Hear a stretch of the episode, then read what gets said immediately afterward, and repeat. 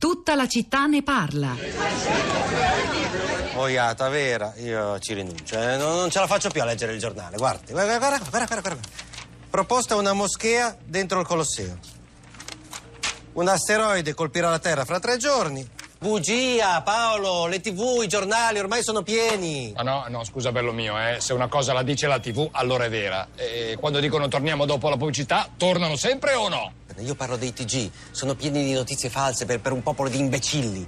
Vabbè, Non ho capito, perché dovrebbero dire le bugie, scusa? Per- perché? Per fare ascolti, per diffondere ignoranza e paura, per drogare i mercati, per fare eleggere i politici corrotti decisi da loro, per indebolire la democrazia. Tutto sto casino per fare delle cose noiose, ma guarda, contenti loro. Ma lo vuoi capire che è pericoloso? Le notizie false possono distruggere il mondo.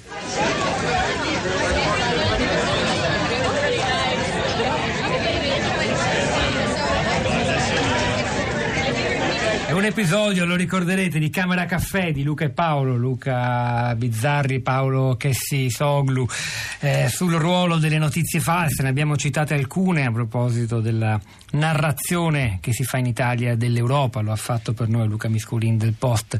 Eh, in questa puntata di Tutta la città ne parla, è dedicata ai dati dell'Eurobarometro, questa fiducia nei confronti dell'Europa che cresce ovunque e crolla incredibilmente in Italia, allargando il nostro mm, il- lo iato tra noi e quello che pensano i nostri concittadini nell'Unione.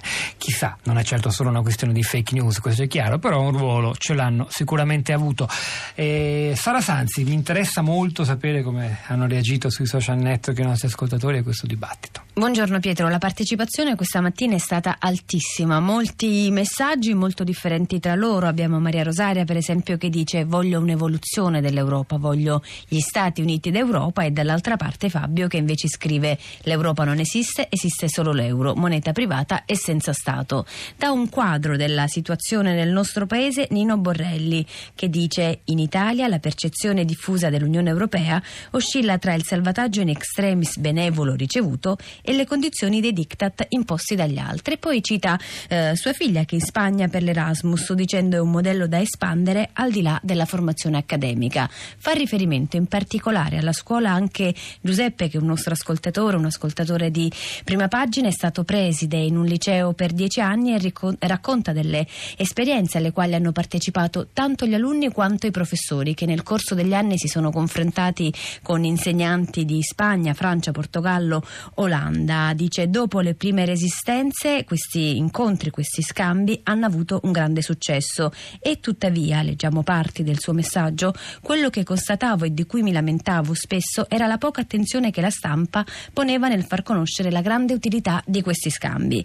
Oggi ciò è più presente e si è preso maggiore consapevolezza del fatto che occorre un'informazione più approfondita dell'utilità dei, soggetti- dei progetti al fine di una maggiore consapevolezza dell'Europa. La voce agli ascoltatori, anzi alle ascoltatrici. Francesca da Roma, buongiorno. Eh, buongiorno a lei e a tutti gli ascoltatori. Eh, volevo soltanto dire una cosa molto breve. Non è soltanto il problema, infatti, della scarsa conoscenza del vantaggio che la- l'Unione Europea rappresenta per, per noi italiani, eh, come ha, ha detto l'ascoltatore questa mattina. Ecco. Il problema è, che no- cioè, manca anche un- anche un'assenza, cioè un'assenza di visione. Ecco. Quando si va ai tavoli negoziali europei si, si si percepisce spesso che manca proprio una, un'idea di, di- di che cosa l'Europa può essere per noi e noi possiamo essere per l'Europa. Io sono stata delegata ecco, nazionale a diversi gruppi di lavoro ecco, presso la Commissione europea e ho potuto verificare che molto spesso ecco, mh, non, cioè, non c'è ecco, questa idea dietro, e non, non si è discusso di questa cosa. Ecco.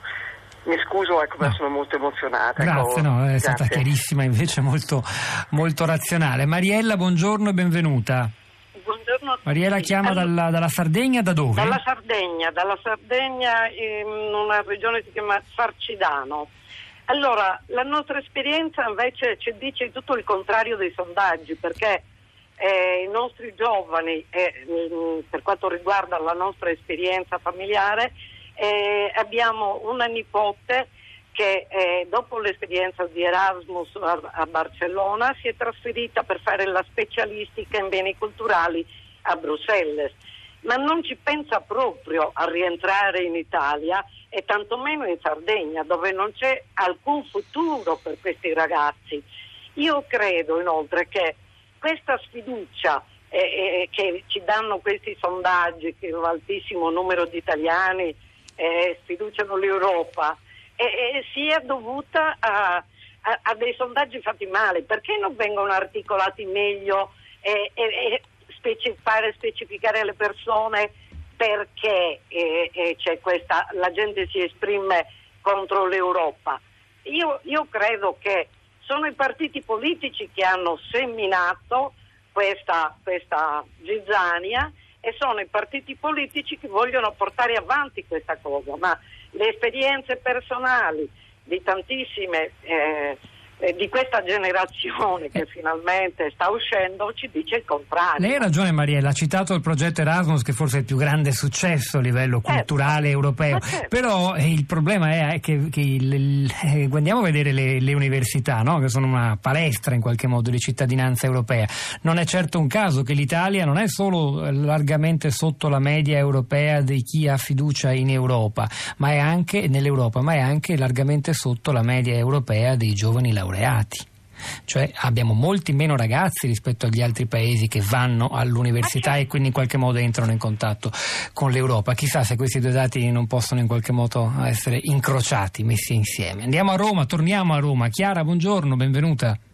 Allora, buongiorno a tutti. Ehm, sì, io sono abbastanza sfiduciata nel messaggio che ho mandato. Segnalavo che quando siamo entrati in Europa l'Italia era mh, mm, eh, così piena di entusiasmo perché noi siamo un paese di corruzione, di malgoverno, quindi abbiamo visto nella, mm, nell'entrata in Europa proprio un'ancora di salvataggio.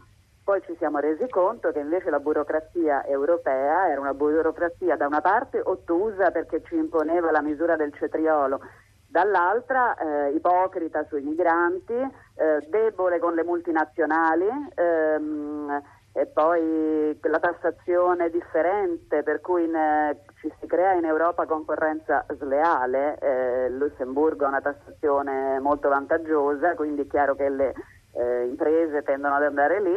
Eh, non a caso la signora che mi ha preceduto diceva che la figlia se n'è andata dall'Italia, quindi probabilmente ci siamo trovati ecco, con una delusione amara e quindi sondaggio dovrebbe, un nuovo sondaggio dovrebbe chiedere secondo me, eh, vorreste un'Europa migliore?